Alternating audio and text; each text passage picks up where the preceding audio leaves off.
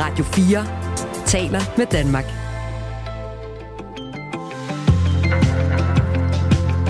Velkommen til Radio fire morgen. Undervurderer ikke Otto. Otto er et næsehorn, skriver en lytter profetisk med reference til den storm, der går i land i første omgang i Nordvestjylland klokken cirka fjorten tredive.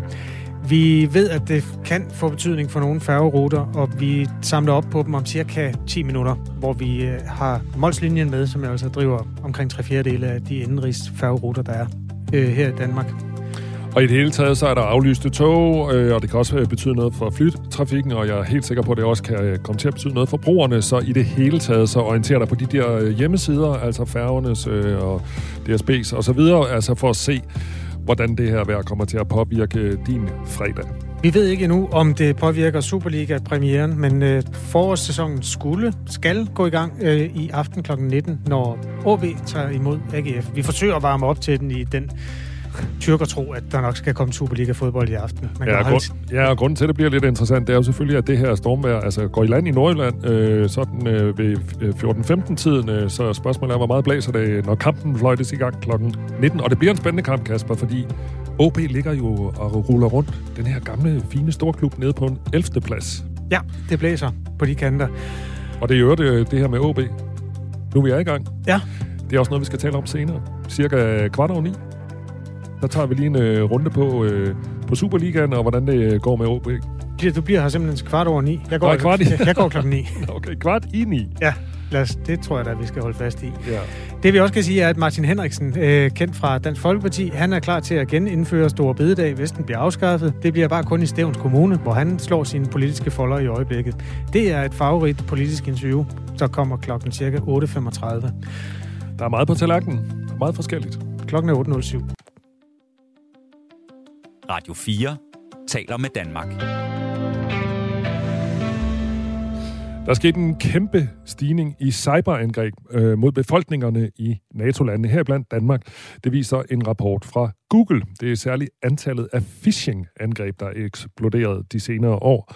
Og mange har nok prøvet det her med at modtage falske sms'er eller mails, der prøver at lokke følsomme oplysninger ud af modtageren, eller, trykke på, eller få os til at trykke på mistænkelige links, så det er altså det, der er phishing. Og det er primært hackergrupper i Rusland og Hvide Rusland, der står bag angrebene. Mikkel Storm Jensen er major ved Forsvarsakademiet og forsker i cyberkonflikter og cyberangreb. Godmorgen. Godmorgen. Hvad får Rusland og eventuelt Hvide Rusland ud af de her angreb mod sådan også almindelige mennesker? Hvide russerne får ikke så meget ud af det. De får, får det ud af det, at de gør, hvad de får besked på fra Rusland. Øh, men... Øh, De cyberangreb, som vi omtaler, det er ikke så meget mod almindelige mennesker. Øh, altså de her phishing-angreb, øh, de retter sig primært mod øh, regeringsinstitutioner, øh, mod øh, forsvaret øh, og så mod øh, den kritiske infrastruktur. Det man øh, får ud af det, det er, at man forsøger at, øh, at få, få adgang til, øh, til systemerne, for så eventuelt at kunne lave noget andet, altså enten at kunne spionere eller måske gennemføre mere ødelæggende angreb. Så de prøver ligesom, at vi har jo alle sammen hørt om det der, at du må ikke trykke på de her links, du ikke kender osv., og det er så det, de prøver ved at, ja. at, at, at sende den slags mails ind i nogle af vores institutioner, hvor der skal sidde en eller anden, der ikke har hørt ordentligt efter i timen, og så, så kommer til at trykke, og så får de adgang til forskellige oplysninger. Og ja, men det er jo ikke... Det er rigtigt. Altså, så, så det, du får det til at lyde så nemt, så helt så nemt er det ikke. Men, men, men phishing-angreb er en, en virkelig, en, en virkelig uh, effektiv måde at... Uh, at komme ind på, og mange, øh, mange andre operationer starter med, med phishing-angreb. Altså de her, de her phishing-angreb er jo nok lidt, lidt bedre lavet end bare øh, mailen fra den nigerianske prins, der, der beder dig om at overføre, øh, eller han skal bare lige låne dit bankkonto til, til at de her fem hundrede millioner euro øh, stående en, en halv times tid. Øh, det er jo altså øh, mail, som er, er designet, så det så de ser ud som om, at det har noget med øh, institutionen at gøre, og og så prøver at få en til at, at komme, ind, øh, komme ind den slags. Det, de får ud af det selvfølgelig, altså primært, det primære formål ser det ud til med det her, øh, ifølge rapporten i hvert fald, er, er spionage. Øh, og så øh, i, i Ukraine øh, er det mere ødelæggende øh, angreb. Altså her prøver man virkelig at, at komme ind og, og sabotere den ukrainske infrastruktur, sådan som man har gjort tidligere, både i, i tyve femten og tyve sytten, og det er der sket en meget, meget voldsom stigning i. Så er der ligesom en strategi i forhold til Ukraine, som handler om simpelthen at, at ødelægge noget, og hos os andre, øh, eller de institutioner, der for eksempel er i Danmark, der handler det mere om, ja. At få adgang til nogle oplysninger. Ja, det er den ene del af det. Den anden del, det er jo så de her øh, sådan, øh, generende drillerindgreb. Det er, altså, man kan sige parallelt med, at, at russerne øh, bomber og smadrer, øh, hvad de kan i Ukraine. Så i cyberdomænet, der, der forsøger de også at smadre, hvad de kan i Ukraine. Men vi er jo ikke i krig med Rusland, og derfor så, så træder Rusland ikke helt så hårdt på speederen i forhold til, øh, til Vesten. Så der er der sådan nogle øh, drillerindgreb, som skal være, skal være med til at skabe, skabe usikkerhed.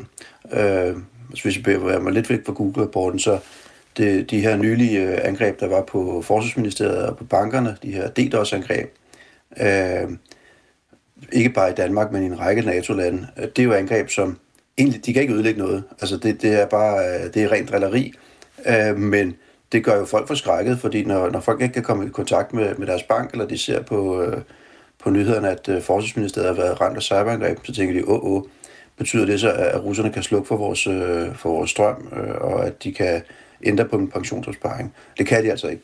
Men, men formålet med de angreb, de er, at, øh, at folk skal blive bange og, og begynde at spørge deres politikere, om ikke de skal skrue ned for hjælpen til Ukraine, fordi, øh, fordi ellers så kommer russerne jo og, og tager os. Nu ved jeg ikke, om du har kendskab til det, men jeg forsøger lige alligevel. Altså, lykkes de så egentlig med den strategi? Altså, får det også til at blive bange? Nej, jeg tror, det, ja, det, det, det, må, det, er jo, det, er jo, det er jo noget, der er ude på, på enkelte personer. Ja. Øh, jeg har ikke, øh, ikke sådan oplevet nogen særlig øh, politisk respons på det her, og, og, og det, men det, det ligger udenfor, hvad, hvad, hvad jeg kan, ja. om, om det har haft nogen effekt. Altså, de prøver, og de prøver, og det er også, øh, og, og det er, altså russerne er rigtig dårlige, hvis man ser på, hvad de har lavet af sådan drille øh, og informationskampagner øh, tidligere. Så er de jo de er enormt dårlige til at, at skabe nogle nye øh, splittelser og sår i, øh, i, i Vesten øh, selv. Det, det, det er de ikke selv gode til. Men hvis der er noget at pille i, øh, jamen så, så er de rigtig gode til at komme ind og så øh, øh, pille det. Men det er mere, mere misinformation, ja. end, det, øh, end det handler om, om, øh, om cyberangreb. Der taler om en stigning på... Men det, det betyder, ja. altså hvis man skal tage... Hvis man skal til det med, så betyder det jo, at, at, at lige nu for russiske cyberkriminelle, de, de er ikke engang på jagt, de er ikke kun på jagt for pengenes skyld. Det er de jo altså normalt rigtig dygtige til. Men de bliver også trykket på maven af regeringen for at, at genere folk. Og, og det betyder, at hvis man ikke har styr på, altså som almindelig borger, styr på sin, sin almindelige cyberhygiejne, så, så bør man få det, og det gælder også som, som virksomhed. Så det er der, det er der en anledning til at, at kigge efter, om man... stadigvæk har password et to tre som adgangsgivende til, til alle sine personlige informationer. Der er tale om en stigning på tre hundrede procent i antallet af hackerangreb siden tyve tyve, og allerede i tyve enogtyve, altså inden invasionen af Ukraine, der begyndte Rusland at intensivere cyberangrebene. I efteråret viste en analyse fra S M V Danmark, som organiserer store og små Nej, mellemstore og små virksomheder i Danmark, at der var sket en rekordstigning i antallet af cyberangreb mod danske virksomheder. Og der har også været eksempler, som du også nævnte, på, øh, på angreb mod danske banker og også på Forsvarsministeriet. Hvor godt er vi rustet til det her? Vi er jo sådan et meget digitaliseret land, men hvor gode er vi ligesom til at holde det her ude? Og jeg vil sige sådan, på en international plan, det, det er jo svært at måle, øh, fordi det er, det er en meget, meget vanskelig opgave, øh, og, øh, og nu trykker du mig virkelig på... Øh, På, på den lange taleknap, så her kunne jeg godt bruge tiden frem til klokken ni øh, på det. Altså det pointen med er, at... Nej, det var jeg ikke, men, men pointen er, at vi er, vi er nogenlunde øh, rustet formentlig, og der er taget... Øh, altså, vi har nogle strategier, øh, både på nationalt niveau og, og øh, ført ud i, i de enkelte sektorer. Øh, men, øh, men det er jo afhængigt af, hvor... hvor godt de bliver ført ud i, i livet, og, og, og det er udover, altså det med at skabe ordentlig cybersikkerhed, det er, det er svært teknisk, og det kan være svært organisatorisk, og det kan være svært øh, juridisk, og det kan også være lidt dyrt, øh, og derudover så er det træls, fordi øh, det er jo alt andet lige sjovere, altså hvis du sidder og kigger på dit hus derhjemme, så er det jo sjovere at bruge pengene på at lave et nyt køkken, eller lave et nyt tag, øh, og, øh, og, og sådan er det også lidt med, med cybersikkerhed, altså det er jo ikke noget, man sådan direkte kan se på bundlinjen, medmindre det går galt. Mange af de øh, angreb, som du taler om, altså den her stigning i angreb, er jo ikke, det er jo ikke sådan, den russiske stat har skruet op med, med tre hundrede procent for, for angrebene på, på Vesten. Øh, altså mange af de angreb, man taler om, det er jo ganske almindelige kriminelle, som, øh, som ser, hvad de kan, kan få ud af at, øh, at få bid i, øh, i, øh, i vores øh, I T-systemer. Så, så det er altså noget, man skal, skal tage sig af, og som er sådan lidt, øh, det er lidt ligesom betale sin forsikring. Det er, det er lidt træls, øh, men, øh, men det skal altså passes. Nu, nu sagde det, det var almindelige kriminelle, og vi taler om russerne. Hvad, hvad, altså, er der statshacker i Rusland? Altså, er der ansat nogen til at sidde og lave de her ting? Eller, jeg synes, du sagde for et øjeblik siden, at, at de russiske myndigheder også lagde, øh, lagde tryk ja, på hackerne. Altså, hvordan fungerer det, det, det, det i virkeligheden? Der er rigtig mange lande, som har statshacker. Det har vi også i Danmark. Øh, men øh, vi, øh, vores statshacker, de går ikke ud og laver øh, ulovlige angreb. Øh, og det har de også i Rusland. Øh, I Rusland så har de så sådan en glidende øh, overgang, hvor, øh, hvor de ud over de statshacker, som de har, øh, typisk er de ansat under efterretningstjenesterne, øh, så får russiske cyberkriminelle, det er selvfølgelig ikke noget, som sådan står i forfatningen eller, øh, eller noget, men, men, men øh, der er en tradition for, at, øh, at dygtige cyberkriminelle, og dem har de virkelig, øh, at de kan godt få lov til at, øh, at fortsætte med deres øh, aktiviteter, hvis de lader være med at angribe mål i for eksempel Rusland og Hviderusland og, og andre lande, som, som russerne øh, øh, er venner med.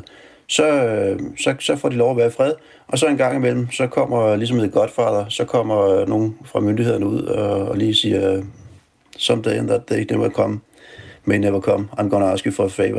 Øh, og så lige nu er de ikke altså i gang med at indkalde de her favors, øh, og det er blandt andet de her delersangreb, som vi ser på, øh, på danske. Nu sagde, du lige, nu sagde du lige, at vi også har hacker, og, øh, men vi laver ikke ulovlige angreb. Svarer vi slet ikke igen på det her? Altså, går, går vi, skyder vi ikke den anden vej?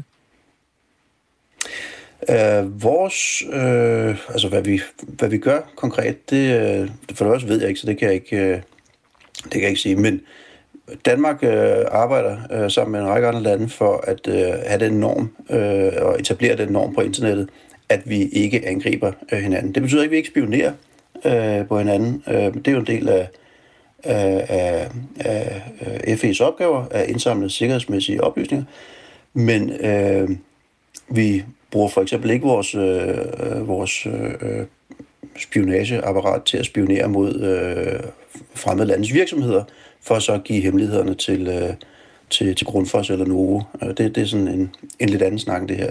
Mm. Men øh, da vi ikke er i, øh, da vi ikke er øh, I, i krig med Rusland, så, så skal vi selvfølgelig heller ikke begynde at smadre ting i Rusland. Øh, det man så kan gøre i stedet for, det er jo, at man behøver ikke at svare igen i domænet, altså med cyberangreb, men man kan jo gå ud, sådan som danske ministre tidligere har gjort, for eksempel med NotPetya-angrebet tyve sytten, og sige, det her, det var russerne, der gjorde det. Vi er, vi er ret sikre på det, eller vi er helt sikre på det, øh, og det var noget svineri, og det er noget svineri at opføre sig på den måde på, på internettet. Så det er sådan i det diplomatiske rum. Man kan jo også have økonomiske sanktioner og og andre øh, muligheder. Tak skal du have, Mikkel Storm Jensen, fordi du gjorde os klogere her til morgen. Selv tak. Og Mikkel Storm Jensen er major ved Forsvarsakademiet og forsker i cyberkonflikter og cyberangreb. Radio fire taler med Danmark.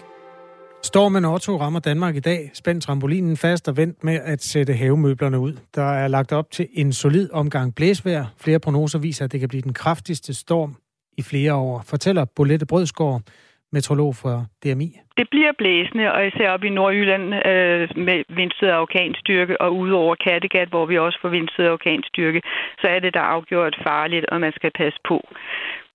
Det meste af i dag og en del af natten til i morgen vil være præget af, u- af uværet. Ja, det begynder jo først her øh, i eftermiddag i Jylland, sådan ved en øh, to-tre-tiden i, i det jyske, hvor vinden tiltager op der til, til storm i det nordjyske og med vindstød og orkanstyrke, og så i resten af Jylland, så bliver det jo så lidt mindre kraftigt, men stadig med vindstød af stormstyrke. Og så vandrer Otto jo videre og øh, østpå og rammer så Sjælland sådan øh, sidst på eftermiddagen eller om aftenen og Bornholm til aften. Og så står det jo altså så sådan og, og blæser godt, men øh, holder jo efterhånden op øh, først i det jyske, hvor det stopper cirka midnat øh, natten til lørdag, og øh, Sjælland og Bornholm, de må så altså døje med det, øh, det meste af natten, og så først lørdag morgen er det helt væk. Hvis du skal køre over Storebæltsbroen i dag, skal du holde ekstra godt fast i rattet. Hvis du skal med færgen, så skal du måske tage en søsygepille, og i hvert fald tjekke fartplanen, inden du tager afsted.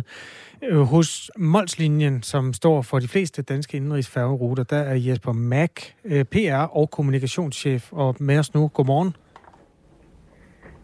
Godmorgen.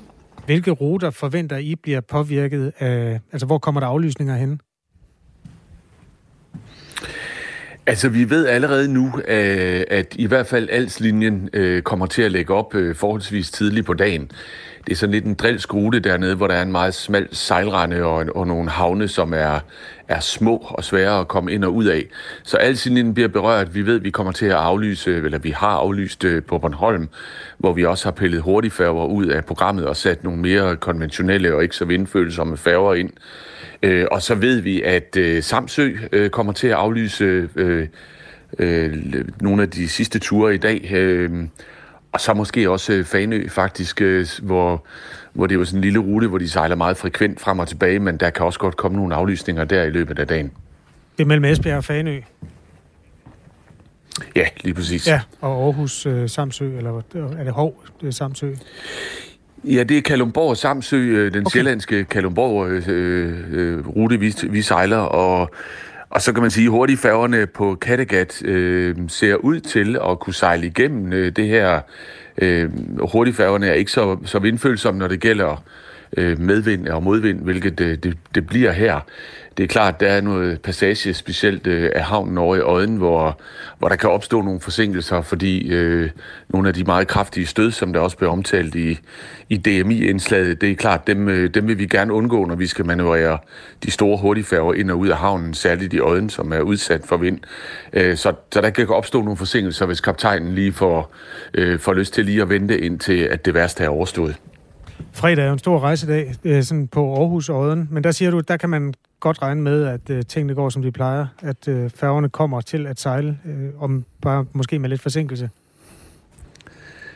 Ja, stort set øh, som de plejer. Det er jo sådan heldigvis, øh, kan man sige, på, øh, på sådan noget, i sådan et rederi øh, som vores, det er, det er altid kaptajnen øh, på den enkelte rute og på det enkelte skib, der beslutter, Øh, hvornår der skal sejles, og om der kan sejles. Øh, og her har kaptajnerne på, på Kattegat altså ment, at, øh, at, de vind, at det vind, der kommer, den middelvind, der kommer, den er enten med eller mod. Det kan, det kan hurtigfærgerne sagtens øh, klare.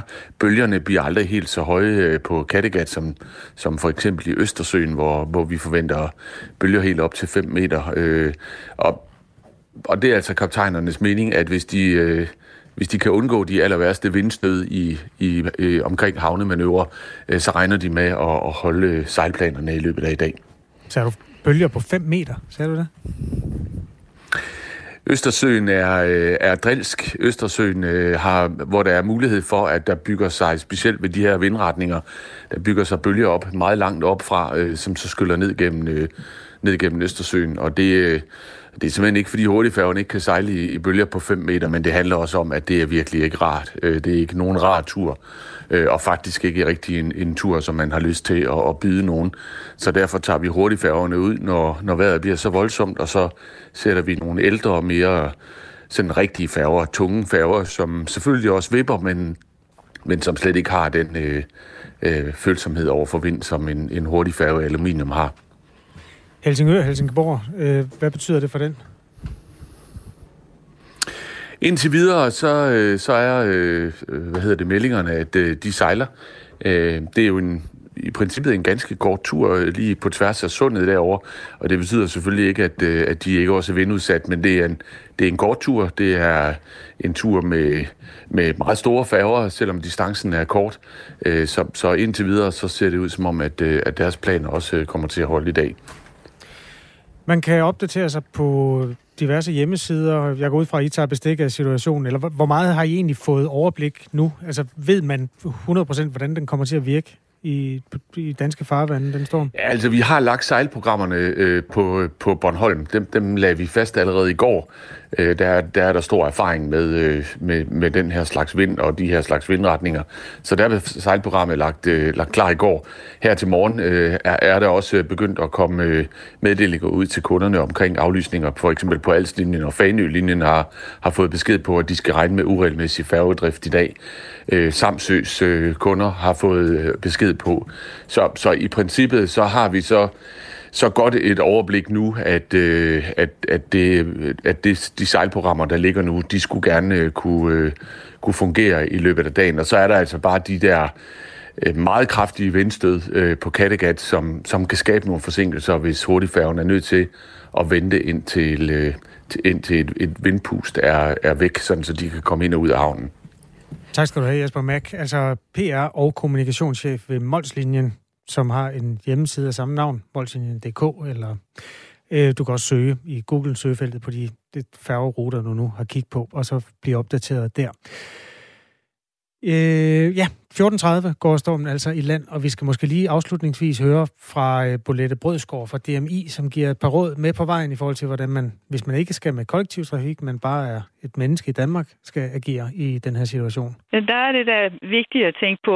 Det er måske ikke lige under blæseværet, man skal en tur i skoven, og så er det frem for alt vigtigt at forberede sig, øh, især på, og kan man jo selv gøre noget ved at fjerne løse genstande fra, fra haver og veje og sådan noget. I nævnte det jo selv i, i indslaget her, det er jo en rigtig god idé at få havemøbler ind, eller hvis der står bare en cykel lænet op af et skur, så kan det jo godt være, at man lige skal sætte den lidt ind i læner, men nu ved, at vinden kommer fra vest.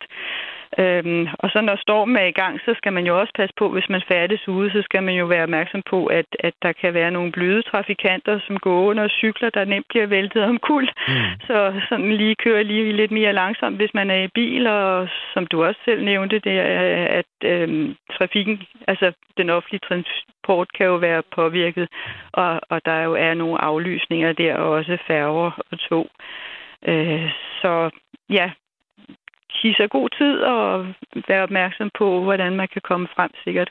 Siger altså Bolette Brødsgaard fra D M I. Ja, jeg kan lige følge op med et par gode råd, som øh, politiet og danske beredskaber er kommet med, hvordan man forbereder sig, inden øh, stormen går i land. Og øh, de lyder blandt andet, lyt til vejrudsigten og følg myndighedernes anvisninger. Og så, som øh, Bolette Brødsgaard også lige var inde på, fjern... Oh, fjern alle løse genstande omkring huset, eksempelvis havemøbler, byggematerialer og trampoliner. Fastgør det, du ikke kan fjerne. Fjern knækket og visne grene, som kan være farlige, hvis de falder ned, og afstiv stilladser og andre konstruktioner. Fastgør løse tagplader og tagsten. Hjælp dine naboer med at stormsikre og lukke alle døre, vinduer og porte forsvarligt, også tagvinduer. Og så skal man ikke parkere sin bil i nærheden af høje huse eller under træer. Og hvis varslet omfatter kraftig regn, øh, det er jeg nu ikke sikker på, at det gør lige nu, øh, eller forhøjet vandstand langs kysten, hvor du bor, så bør du overveje at forberede dig på oversvømmelser. Du skal simpelthen ikke parkere din bil ved et højt hus. Velkommen til fem hundrede tusind biler, der skal flyttes fra København, Aarhus, Herning, Odense, Aalborg og så videre. Så kan du også få lidt gode råd, Kasper, til hvordan du skal opføre dig under stormen. Det her, det var jo, hvordan du forberedte dig. Jamen under stormen, der skal man jo sætte sig ned under dynen og se fjernsyn, ikke? Ja. I mere myndighedssprog, der hedder det, hold dig indendørs. Ja, tak. Og så står der, gå ikke ud under stormen for at fjerne løse ting, afdække et, et skadet tag eller lignende. Så hvis der sker noget, så må du altså vente til det er stoppet med at blæse. Og så skal man lytte til nyhedsudsendelserne og følge myndighedernes vejledning. Og så skal man lade sin telefon op i tilfælde af strømsvigt. Øh, og hvis man så alligevel skal bevæge sig ud, der kommer også et råd om det, mm. så, øh, så anbefaler politiet og øh, beredskabet undersøge trafiksituationen. Øh, veje kan blive spærret og broer kan lukke. Tjek, om politiet fraråder unødig udkørsel og undgå at færdes i skovområder og på broer. De eneste, der må gå ud, det er dem, der skal ud fra T V to News og stå på en mole et eller andet sted. Med vind i håret. Ja. Og sige, her blæser det rigtig, rigtig meget. Du løftede sløret lidt tidligere, du som redaktør på T V to har været med til at orkestrere nogle af de her øh, programmer her, hvor man så skal selvfølgelig stå klar, hvis der sker noget væsentligt et sted, og så dække det af hensyn til de mennesker, der bor i området. Men det har vel også sådan en lille smule sådan karakter af et underholdningsprogram nogle gange, har det ikke det? Når man laver de der værk stormkatastrofe stemningsprogrammer. Ja, men det er jo et dilemma, altså når man laver tv, fordi øh, der er det jo ligesom regel nummer et, det er at vise, hvad det handler om. Nu er det jo nogle gange tv, man laver, så vis, hvad det handler om, og så, så er det jo... alt andet lige jo mere interessant at stille folk ud der, hvor det, hvor det, hvor det blæser, og så, hvor de kan sige noget om, hvordan øh, vejret er. Men jeg giver dig da fuldstændig ret. Det kan jo nogle gange have sådan lidt et komisk skær, at folk står og siger, at det blæser rigtig meget, mens de er ved at blæse i havnen. Ja, øh, nu du siger det. Men må ikke, de, de skal nok være der, og det synes jeg faktisk er øh, mediernes pligt. Lige præcis sådan, der kan jo potentielt ske noget, så er man jo nødt til at være der. Radio fire, øh, vi sender jo altså Aftenradio. Det er vores gode ven, Anne Philipsen, der er vært på Aftenradio, og hun skal helt sikkert også nok holde dig opdateret. Der får du endda god musik med i købet. Det tror jeg ikke, du får på nogen af fjernsynsstationerne. Så husk Aftenradio på Radio fire mellem klokken nitten, nej, sytten, nej, nitten og enogtyve. Det er det, det hedder. Nu klokken halv ni. Nu er der nyheder på Radio fire. Sæt havemøblerne ind og spænd trampolinen fast, sådan lyder nogle af rådene fra flere forsikringsselskaber, der er i gang med at hæve beredskabet, inden stormen Otto rammer landet. Top Danmark oplyser, at de har sendt sms'er til hundrede tusind kunder med varslinger om dagens storm. Det er jo en måde også, hvorpå de let kan undgå nogle af de skader, som man faktisk har indflydelse på. Siger Helene Ibsen, som er boligchef i Top Danmark. S M S'erne indeholder den lokale vejrudsigt og råd til, hvad man selv kan gøre for at komme stormen i forkøbet. Der kan man jo meget let selv sørge for at få lukket det øh, inde i skur, eller i hvert fald sat helt fast op af huset. Så noget så simpelt som at sætte en cykel ind, så den ikke vælter over i bilen det øjeblik, det stormer. Det har vi faktisk også set en del skader på. Både Top Danmark, men også G F-forsikring og Almindelig Brand oplyser, at man øger beredskabet i forbindelse med stormen. D M I forventer, at dagen starter med regn, inden at blæsevejret tager til senere på dagen. Stormvejret ventes at aftage sidst på aftenen og natten til i morgen. Det er særligt Nordjylland, Djursland, den vestlige del af Midtjylland, Bornholm og Nordsjælland, som står til at blive ramt af stormen Otto. Dronning Margrethes store interview i Weekendavisen er den foreløbige kulmination på en længere periode, hvor hun har åbnet mere for de personlige dele af livet som regent, det siger Lars Hovbakke Sørensen, historiker og kongehuskommentator. Specielt bider han mærke i en kras kritik af Putin, som ifølge Hovbakke er opsigtsvækkende. Dronningen siger, at hun mødte Putin i to tusind og fjorten, og at han havde de koldeste øjne, hun nogensinde har set. Det mest markante, det er hendes udmeldinger i forhold til Ukraine-Rusland-konflikten, hvor hun jo direkte kritiserer præsident Putin som person. Det er ret usædvanligt, og også det, at hun fremhæver Zelensky og det ukrainske folk, ligesom hun gjorde i nytårstalen, men altså går videre her og også kommer med, med yderligere synspunkter på det. Og det er specielt, fordi at det jo er hen i retning af en mere dronningen vil se at have en P C P nogensinde før. Samtidig skaber hun jo så ikke indrigspolitisk splittelse, fordi der generelt er opbakning blandt alle Folketingets partier til den kurs, man har i, i forhold til Ukraine på, på det overordnede plan. firs-årige Joe Biden er fortsat egnet til at udføre sit job som U S A's præsident, det konstaterer lægen i Det Hvide Hus efter Bidens årlige lægeundersøgelse, det skriver nyhedsbureauet Reuters. Præsident Biden er fortsat en sund, energisk firs-årig mand, som er i stand til at udføre sine opgaver som præsident til fulde, herunder sine pligter som øverste chef, statsoverhoved og øverstkommanderende, udtaler Bidens læge Kevin O'Connor i en erklæring fra Det Hvide Hus. Under lægetjekket blev der ifølge Kevin O'Connor fundet nogle relativt små problemer. Han udtaler dog samtidig, at der ikke blev fundet nogen alvorlige fysiske eller neurologiske problemer. Lægen konstaterer samtidig, at Biden ikke lider af symptomer på langvarig covid nitten, efter at præsidenten blev smittet med coronavirus sidste år. Derudover er Bidens stive gang ikke blevet forværret siden hans første lægeundersøgelse som præsident i november to tusind og enogtyve, konstaterer lægen. Ifølge O'Connor lider Biden af ledegigt, hvilket er forklaringen på, at han bevæger sig en anelse stift og forsigtigt. Det ventes, at Joe Biden snart vil meddele, at han genopstiller ved præsidentvalget i to tusind og fireogtyve. Biden fylder toogfirs år i november to tusind og fireogtyve, når amerikanerne skal vælge deres præsident. Mange amerikanere er skeptiske over for at lade en mand i den, i den alder lede landet.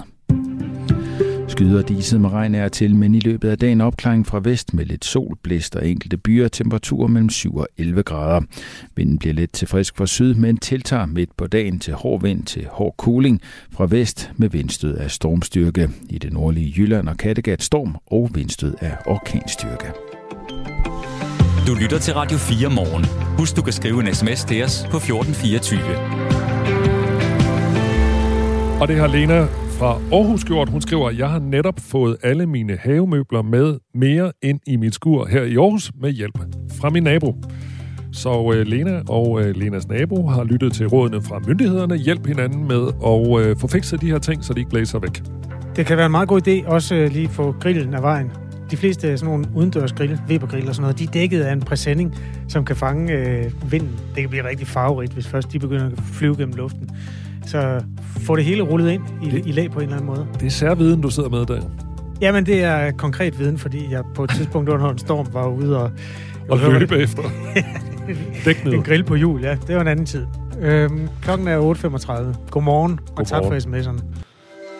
Det her er Radio fire morgen. Uanset om Folketinget beslutter at skrotte store bededag eller ej, så bør dagen forblive en fridag i Stevns Kommune for skolebørn og kommunalt ansatte. Netop det ønske, det præsenterede den tidligere folketingspolitiker og nuværende løsgænger i Stevns Kommunes byråd Martin Henriksen på et kommunalbestyrelsesmøde i kommunen i går aftes. Men til Henriksens store undren, så endte forslaget med slet ikke at komme til afstemning. Socialdemokratiet og Venstre, der har flertallet lokalt i Stevns Kommune, valgte nemlig at blokere for forslaget, så det blev taget af dagsordenen på selve mødet. Godmorgen, Martin Henriksen. Godmorgen. Hvordan har du det med, at dit forslag slet ikke kom til afstemning? Så har jeg også prøvet det. Jeg har både prøvet at få forslag vedtaget og forslag øh, stemt ned, og nu har jeg også prøvet, at forslag det slet ikke kom, øh, kom til behandling, men det øh, er jo et, øh, et, det ved jeg, hvad man skal sige, et, et, et knep, som, øh, som en borgmester og et, øh, en, en kommunalbestyrelse eller et flertal kan, kan benytte sig af, og det, øh, og det gjorde de så. Men øh, nu har jeg så øh, aftalt med... Øh, Med, med Enhedslisten og med Nyt Stevns, som er en uh, borgerlig lokalliste uh, her på Stevns, at, uh, at vi sammen stiller det igen til, til næste gang og næste gang igen. Så forslaget kommer på igen, og så må vi se, hvordan det går. Nu bliver det selvfølgelig en lille smule lokalt, men ikke desto mindre. Lad os lige uh, tage et enkelt spørgsmål mere på det her, der skete i går. Oplever du det egentlig, nu sagde det var et kneb, oplever du det, uh, at det var sådan, at... Uh, Socialdemokratiet og Venstre lokalt i Stevns øh, på den her måde prøver at bakke op øh, om deres partier i Folketinget, siden de øh, pillede dit forslag af bordet? Jamen, jeg, jeg spurgte faktisk om og, øh, på, på dagsordenen. Det er ikke nogen hemmelighed, det kan man, det kan man se. Det er jo offentligt tilgængeligt, om, øh, om de kunne røbe, om de havde været i kontakt med deres øh, moderpartier på, øh, på Christiansborg, men det var de ikke så meget, og, så meget for at, øh, at svare på. Og så spurgte jeg også ind til, om der lå et juridisk notat, fordi normalt er der jo en eller anden juridisk redegørelse, eller... eller noget i den stil, øh, skriftligt, som man kan sende rundt og ligesom redegøre for, hvorfor at man mener, at det ikke kan komme på, på dagsordenen. Men det var der heller ikke, så altså, tanken er da nærliggende, at der har været lidt øh, kommunikation frem og tilbage, men dybest set, så, øh, så ved jeg det jo ikke. Nå, men nu prøver du at få det til afstemning en anden god gang, eller i nærmeste fremtid. Lad os lige prøve at gå ned i det der forslag, du har kommet med. Du synes ikke, skolebørnene øh, og de kommunalt ansatte Øh, skal på, øh, på arbejde og i skole øh, store bededag. Hvorfor, hvor, hvorfor, hvorfor, øh, hvorfor ikke? Ja, det er jo mit øh, beskedne bidrag til at øh, slå et slag for øh, store bededag. Store bededag er jo et stykke dansk kultur. Øh, det synes jeg er et argument for at øh, bevare store bededag. Så synes jeg også, at i en tid, hvor at, øh, der bliver stillet hele tiden bliver stillet flere krav om, at øh, danskerne skal være mere produktive, skal gå mere på arbejde osv., til trods for, at de politikere, der stiller kravet, øh, går ned med stress osv., øh, fordi de siger, at de laver for meget, øh, så skal andre øh, lave mere. Øh, og jeg synes stadigvæk, at øh, jeg synes også, det er værdi, jeg synes, det er værdifuldt at sige som politikere, om det så er landspolitikere, lokalpolitikere i det her tilfælde. Vi synes, at familierne skal have tid til hinanden. Det øh, må vi godt prioritere i vores samfund, i hvert fald en gang imellem, og vi synes også godt til, at store bededag er jo en konfirmationsdag for mange, sådan er det også på, på Stevns her lokalt, og det vil vi gerne øh, tage hensyn til, og det er så, kan man sige, mit beskeden lokale bidrag til at, øh, til at gøre det, og så håber jeg, at andre kommunalbestyrelsesmedlemmer, de også, altså i andre kommuner, måske også vil, vil, vil, vil overveje, om de kan tage det op på den her måde. Men kan det ikke blive noget rod, hvis alle landets kommuner laver deres egne regler for store bededag? Det er jo ikke det, der er meningen, sådan, hvis vi skal se det fra regeringens side. Jo, jo, det kan da, altså regeringen vil da synes, at det øh, kunne være noget værre øh, rod, men øh, det kan jo være, at øh, alt det roderi så kan få regeringen til at genoverveje, øh, og Folketinget til at genoverveje, om det er så kløgtigt at afskaffe øh, stor bededag. Øh, og håbet er selvfølgelig, at det også kan være et lokalt, altså jeg mener det, at her lokalt synes jeg, at man skal gennemføre det, men forhåbentlig kan det også, hvis det blev til noget, det ved vi jo ikke nu, det er ikke været til rigtig afstemning nu, så kan det forhåbentlig også være noget, som er med til at skubbe til den landspolitiske dagsorden og sige til regeringen, at det ikke er så smart det, som, som de har gang i, og hvis andre også gør det, så vil det måske gøre det så vanskeligt for regeringen at afskaffe store bededag på landsplan, og det kan så forhåbentlig gøre, at det til sidst øh, falder. Det har selvfølgelig lidt lange udsigter, men øh, man ved jo aldrig. Så dit håb er også, at der er andre kommuner, der kunne få den samme i citationstegn gode idé som dig, og efterhånden så blev det så hullet, det her Danmarkskort, øh, hvor folk skulle arbejde på store bededag, så regeringen blev nødt til at droppe det. Ja, øh, det vil være rigtig godt, hvis, øh, hvis det kunne komme til at ske. Fordi det er en gennemført tåbelig beslutning. Nu ved jeg godt, at, at regeringen siger, at det er en måde at finansiere krigen i, øh, i Ukraine på, men altså, det, det er det jo ikke. Altså, øh, vi har jo masser af andre øh, finansieringskilder, jeg kunne sådan set øh, nævne. En lang række andre kilder, hvis, øh, hvis det var, der var øh, tid til det. Så det er jo ikke, det er jo ikke, det er jo ikke sådan, verden den, øh, den hænger sammen. Altså, der har jo også været krig før, uden at der har været behov for at afskaffe den ene eller den anden eller den tredje helligdag. Så øh, det er sådan et, et argument, der sådan er opfundet til, til lejligheden. Jeg synes ikke, det hænger særlig godt, øh, godt sammen. Men hvis det er, at man ikke får en god idé i andre kommuner, og hvis det bliver gennemført her lokalt, så kan borgerne på Stevnsø, så dem, der får glæde af det, kan jo så... Øh, Ja, de kan så få glæde af det her lokalt, og det er der trods alt altid noget. Vi har talt med din kollega Julie Hoff Sørensen, der også sidder i kommunalbestyrelsen i Stevns. Hun sidder i kommunalbestyrelsen for S F. Hun finder dit forslag sympatisk, men ser samtidig flere udfordringer i at gøre store bededag til en helligdag lokalt. Grunden til, at det ikke fungerer, det er fordi borgerne i Stevns Kommune arbejder uden for kommunens grænser. Det vil sige, de vil skulle opretholde en arbejdsdag den dag, som vi indfører som fridag. Øhm, på den måde, så alle, som er forældre, i hvert fald i Stevns Kommune, de vil være tvunget til at holde en, en fridag, fordi vi holder institutionerne lukket. Så på den måde, så, så tvinger vi faktisk familierne til at holde en fridag på en særlig dag, frem for at lade dem disponere selv over deres fridag. Hvad siger du til den pointe? Hvis børnene ikke skal i skole, så, så tvinger du øh, nogen til at holde en fridag, af, i hvert fald dem, som ikke er kommunalt ansatte i Stevns Kommune? Det er jo ikke, det er ikke den bedste løsning, det her. Det er jo den næstbedste løsning. Den bedste løsning er selvfølgelig, at øh, regeringen og Folketinget, eller flertallet i Folketinget, dropper deres idé om at afskaffe store bededag. Det er jo den bedste løsning. Og det er så ikke, hvis det ikke kan lade sig gøre, så må vi jo så finde på, øh, på andre løsninger. Og der er det her så et bud på en løsning, og øh, jeg synes da, at det er meget øh, altså praktisk, hvis det er, at øh, man tager en fridag, og man så rent faktisk også har mulighed for at tage fridagen øh, på en dag, hvor at, øh, man ved, at øh, ens børn også har fri.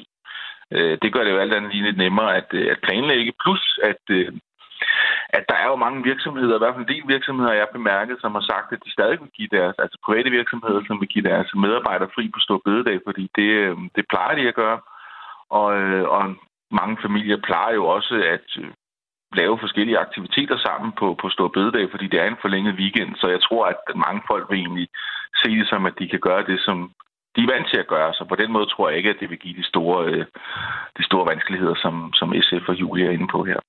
I Københavns Kommune har man gjort sig de samme overvejelser, efter at Børne- og Undervisningsministeriet har udtalt, at kommunerne ikke behøver at indføre en ekstra skoledag, når store bededag afskaffes. Og her skal dagen dog kun være en fridag for skoleelever. Og den model, så er din kollega Julia Hoff Sørensen fra S F mindre afvisende overfor. Undervisningsministeriet ligger op til, at skolerne skal ikke have en ekstra skoledag, selvom at forældrene skal have en ekstra arbejdsdag. Øhm, så derfor så skal der jo være en dag, øh, hvor skolerne holder lukket. Om det lige skal være stor bededag, øh, det er jeg ikke afvisende overfor, at det skal være, men jeg synes, at vi skal spørge skolerne, eleverne og forældrene. Vil du love øh, skolerne en, øh, en, en fortsat fridag, Martin Henriksen? Altså, jeg synes, man skal tage den fulde pakke.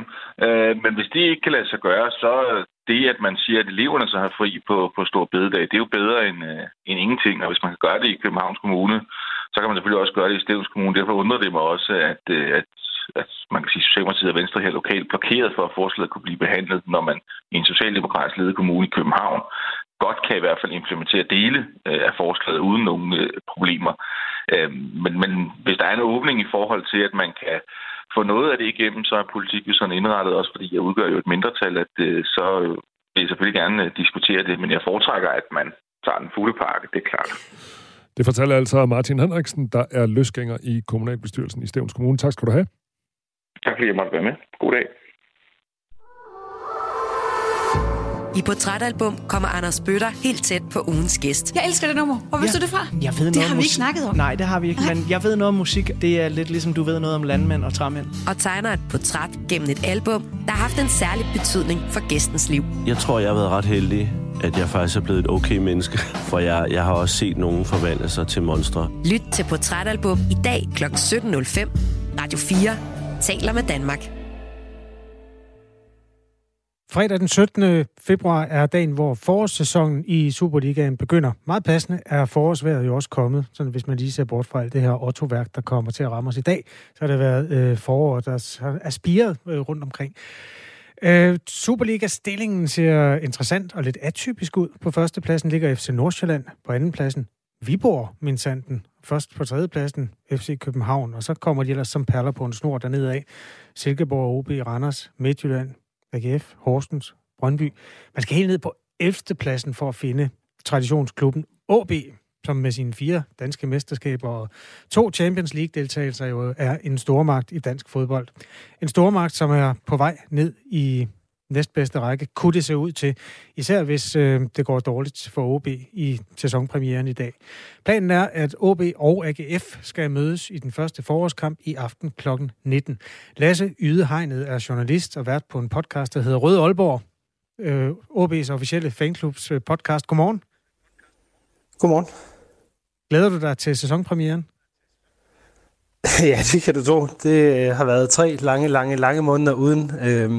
Desværre tror jeg, at min klub har haft godt af en pause, så jeg håber, at vi har brugt den godt. O B gik på øh, vinterpause med en et fem nederlag øh, på udebane mod F C Nordsjælland, øh, rækkens nummer et. Er du nervøs for, at holdet rykker ned?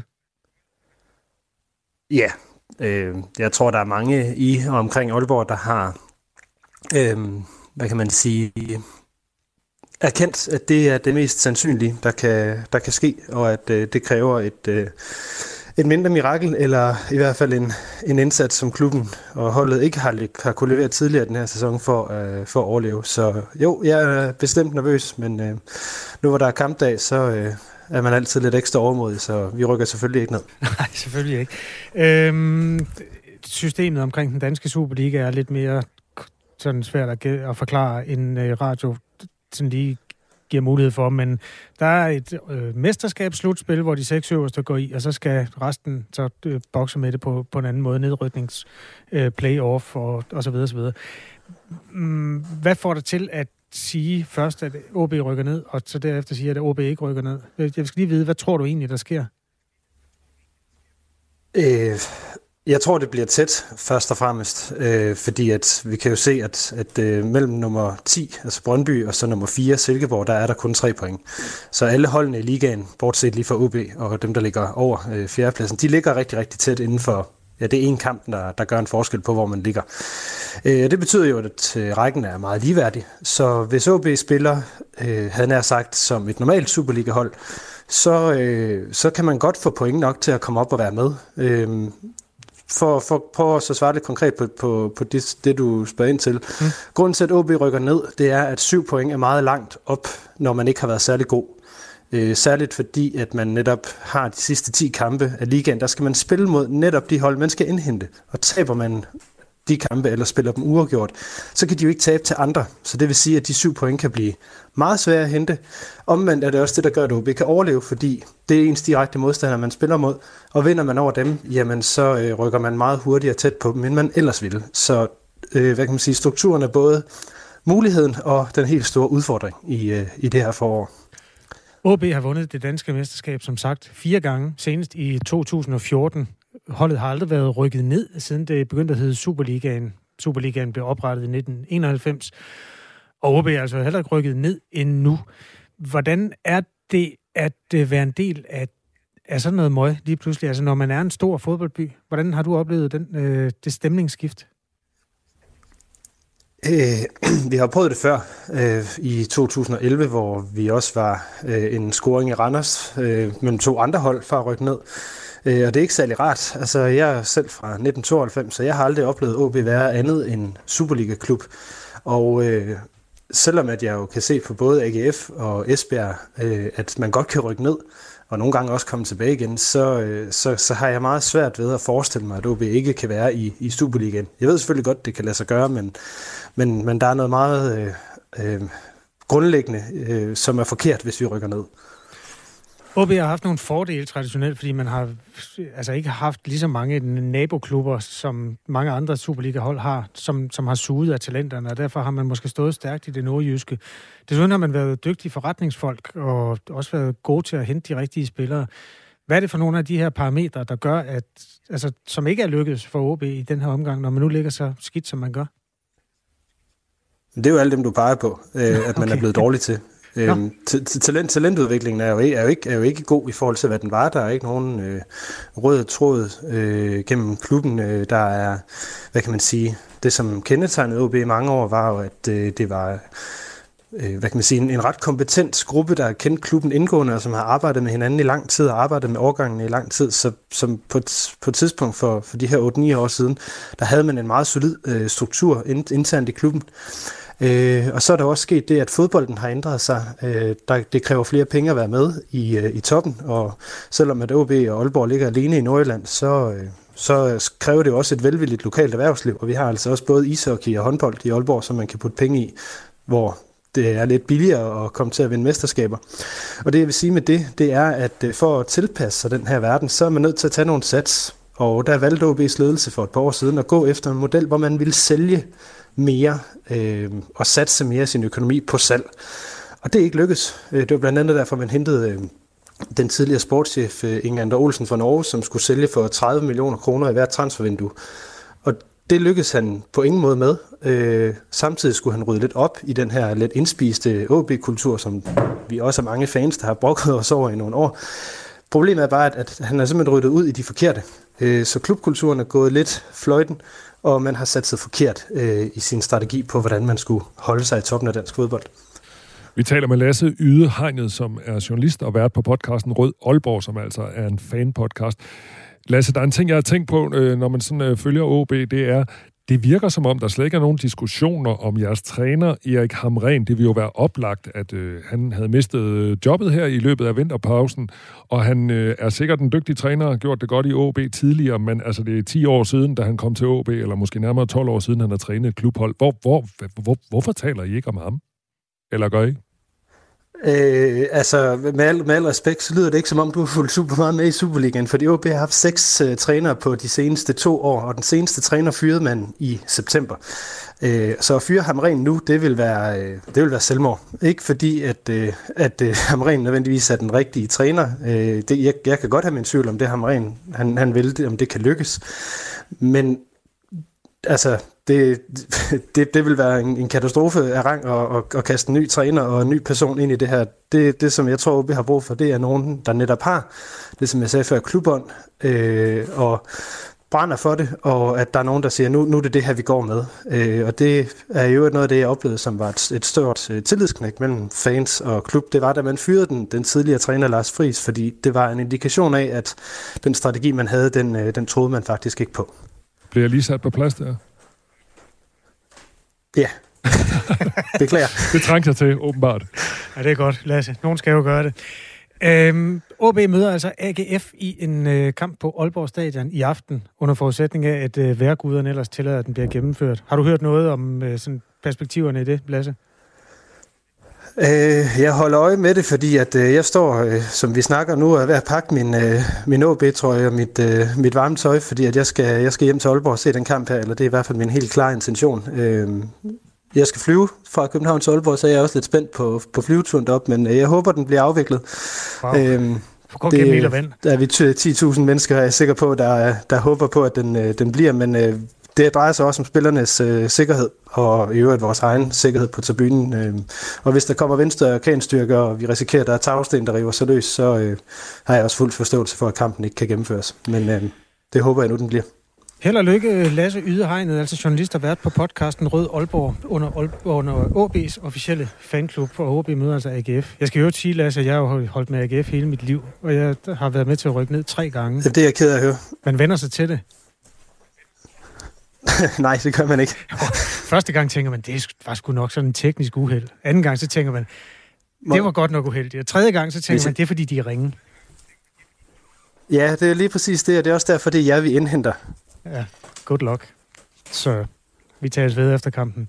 Tak. Lasse Ydehegnet er journalist og vært på den podcast, der altså beskriver O B's gørnerleden i Superligaen. Og første division sikkert også, når den tid kommer. Klokken otte fireoghalvtreds.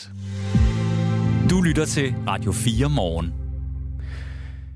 Skal vi lige have tømt telefonsvaren? Ja, det skal vi da, fordi det er fredag. Så lad os høre, hvad der skriver på Nationens telefonsvaren fra vores gode ven Palle. Du har ringet til Nationen-telefonen. Læg venligst din holdning efter bippet. Ja, det er Palle fra Kalmborg. Vinterferie. Ja, jeg ved godt, at nogen holder det i den her uge og andre i næste uge. Og ved I hvad? Jeg vil altid skide det stykke med laks. For i denne uge er det min vinter såkaldte ferie. Og vedhængende derhjemme har så gerne vil prøve skiferie. Jeg forsøgte selvfølgelig at gøre modstand og skrige min nød, men når først, når først min kone og vores hæslige afkom slår sig sammen, så er jeg bare en lille grim pestillenser med hvidløgsånden og en slangebøs. Og min familie, en stor humusædende israelerjøde med krydsermissiler i røven og U S A-lommen.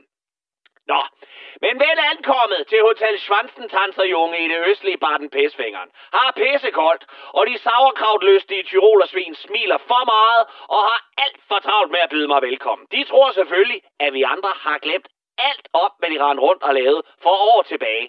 Men rædslerne, dem glemmer vi aldrig, og jeg kommer fandme ikke til at tilgive dem for, at C D'en med Scorpions Greatest Hits kostede en flad halvtredser mere i Danmark end i deres discountland. Mine modbydelige børn, de vil gerne ud på løjperne, fordi de har begge to stået på ski før med deres venner på alle mulige ungrejser. Og min kone har haft planker på benene hele hendes barndom. Så det er kun mig, der maks har siddet på en kælk tilbage i tredje klasse i tøsne på skråningen i Raklev. Så Palle skal på skigeskole. Igen forsøgte jeg at snige mig udenom og bare køre before og afterskiing på hele ferien på den lokale beværtning, diskotek Det Tredje Rige. Men israelerjøderne slog til igen med skudsikre vester og en skarplat Desert Eagle. Og den her lille palæstinenser, ja, han var så oppe i flyverdragten og finder ud på skolebænken. Christoph hed skilæreren. En klam prøjser med hansihår og tænder videre en friskhakket kolumbiansk kokain. Møgsvindet kunne sørme også dansk, fordi han vist nok engang har skudt et par stormtropper forbi målmanden på en skiglad kælling fra Randers, og nu bor halvdelen af året i Danmark og den anden i den tynde bjergluft. Og det er bare super skønt at se så mange skiglade danskere her på løjperne. Jeg tror ikke, jeg tror ikke det passer, at danskerne ikke kan stå på ski.